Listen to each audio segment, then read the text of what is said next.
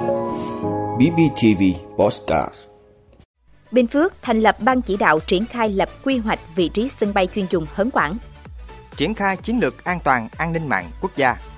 Bắt tạm giam một hiệu trưởng chiếm đoạt gần 800 triệu đồng. Quảng Nam lọt top điểm đến xanh hàng đầu châu Á. OECD dự báo tăng trưởng kinh tế Việt Nam dẫn đầu Đông Nam Á. Nguy cơ biến mất sông băng trên dãy Pyrenees. Đó là những thông tin sẽ có trong 5 phút tối nay ngày 11 tháng 4 của BBTV. Mời quý vị cùng theo dõi. Thưa quý vị, sáng nay ngày 11 tháng 4, Phó Bí thư tỉnh ủy, Chủ tịch Ủy ban Nhân dân tỉnh Bình Phước Trần Tuệ Hiền đã chủ trì cuộc họp thông qua dự thảo kế hoạch quyết định thành lập ban chỉ đạo tổ giúp việc ban chỉ đạo triển khai lập quy hoạch vị trí sân bay chuyên dùng Hấn Quảng. Cuộc họp đã thông qua dự thảo kế hoạch quyết định thành lập ban chỉ đạo tổ giúp việc ban chỉ đạo triển khai lập quy hoạch vị trí sân bay chuyên dùng Hấn Quảng, đảm bảo công tác lãnh đạo chỉ đạo của Ủy ban Nhân dân tỉnh trong công tác lập quy hoạch. Theo dự thảo kế hoạch lập quy hoạch, sân bay chuyên dụng Hấn Quảng sẽ có diện tích khoảng 350 hecta đặt tại xã Tân Lợi, huyện Hấn Quảng, tỉnh Bình Phước, với quy mô tổng thể gồm khu bay và các hạng mục công trình phụ trợ kèm theo khác.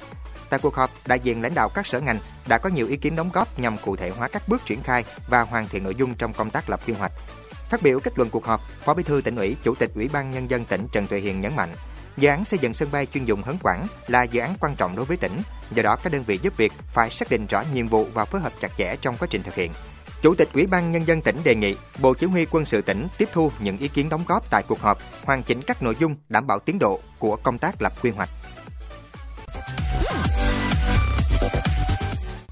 Thưa quý vị, nhằm ứng phó với các thách thức từ không gian mạng, Bộ Thông tin và Truyền thông vừa ban hành kế hoạch hành động triển khai thực hiện chiến lược an toàn an ninh mạng quốc gia, chủ động ứng phó với các thách thức từ không gian mạng đến năm 2025, tầm nhìn 2030. Bộ Thông tin và Truyền thông đặt mục tiêu đến năm 2025, tỷ lệ người sử dụng Internet có cơ hội tiếp cận hoạt động, nâng cao nhận thức, kỹ năng và công cụ bảo đảm an toàn an ninh mạng đạt 80%. Đồng thời, tốc độ tăng trưởng doanh thu thị trường an toàn thông tin mạng hàng năm đạt 20 đến 30%. Cùng với điểm đó, tỷ lệ làm chủ hệ sinh thái sản phẩm an toàn thông tin Việt Nam, tỷ lệ hệ thống thông tin cấp độ 3, 4, 5 của các bộ, cơ quan ngang bộ, cơ quan thuộc chính phủ và địa phương được phân loại và thực hiện bảo vệ theo cấp độ đạt 100%.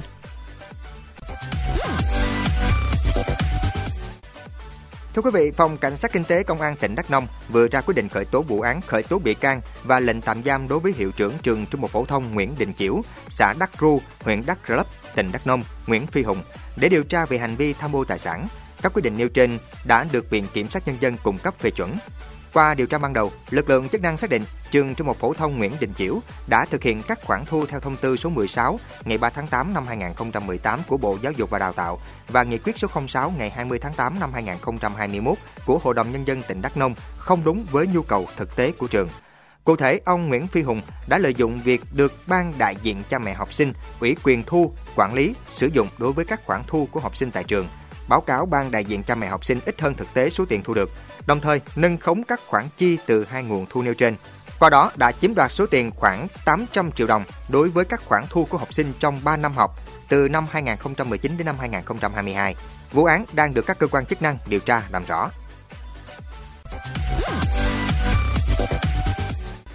Thưa quý vị, với mục đích lan tỏa cảm hứng về tính bền vững trong du lịch hơn nữa, các biên tập viên của tạp chí du lịch Wanderlust đã lựa chọn và lập nên danh sách những điểm đến du lịch xanh tiêu biểu của thế giới. Tỉnh Quảng Nam của Việt Nam đã vinh dự được lựa chọn vào danh sách điểm đến khu vực châu Á cùng ba cái tên khác. Viết về Quảng Nam, Wanderlust giới thiệu bằng cách lấy chính các doanh nghiệp địa phương làm trung tâm của ngành du lịch, tỉnh Quảng Nam đang chứng minh tính bền vững bắt đầu từ những con người quê hương. Tới Hội An, du khách có thể dễ dàng tìm những tour chèo thuyền qua rừng dừa nước, ngắm thuyền đánh cá và trải nghiệm câu cua. Trong khu vực phố cổ sẽ có các cửa hàng bán nhiều nhu yếu phẩm du lịch thân thiện với môi trường. Bên cạnh đó, ở đây còn có cả một nhà hàng không rác thải, nơi sử dụng nguồn nguyên liệu tự nhiên của địa phương để chế biến các món ăn dân dã. Ba điểm đến còn lại trong danh sách này là Bhutan, Singapore và đảo atoro Đông Timor. Thưa quý vị, tăng trưởng kinh tế của Việt Nam trong năm 2023 sẽ đạt 6,6% và tiếp tục dẫn đầu khu vực Đông Nam Á. Đây là dự báo vừa được Tổ chức Hợp tác và Phát triển Kinh tế đưa ra trong báo cáo vừa công bố. Theo Tổ chức Hợp tác và Phát triển Kinh tế, kinh tế Việt Nam sẽ tăng trưởng 6,6% trong năm nay và ở mức tương tự trong năm 2024 nhờ động lực chính là đầu tư nước ngoài vào lĩnh vực chế tạo, nhất là điện tử, chế tạo máy, dệt may và giày dép, đồng thời được hưởng lợi sau khi Trung Quốc nới lỏng các biện pháp phòng dịch Covid-19. Với tốc độ này, Tổ chức Hợp tác và Phát triển Kinh tế nhận định Việt Nam tiếp tục dẫn đầu top 5 nền kinh tế lớn nhất Đông Nam Á. Tổ chức Hợp tác và Phát triển Kinh tế dự báo trong năm 2023, tăng trưởng của Philippines đạt 5,7%, Indonesia đạt 4,7%, Malaysia đạt 4% và Thái Lan đạt 3,8%. Singapore và Myanmar có mức tăng trưởng kinh tế thấp nhất khu vực, lần lượt ở mức 2,2% và 2%.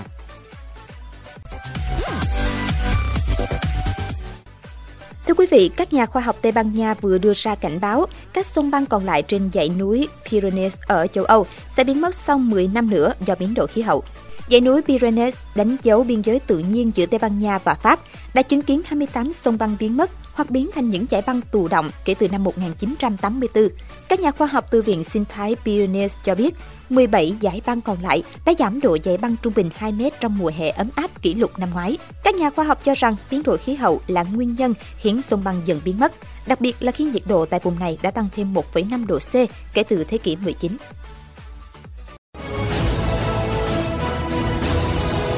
Quý vị đã luôn ủng hộ các chương trình của Đài Phát thanh truyền hình và báo Bình Phước. Nếu có nhu cầu đăng thông tin quảng cáo ra vặt, quý khách hàng vui lòng liên hệ phòng dịch vụ quảng cáo phát hành số điện thoại 02713 887065.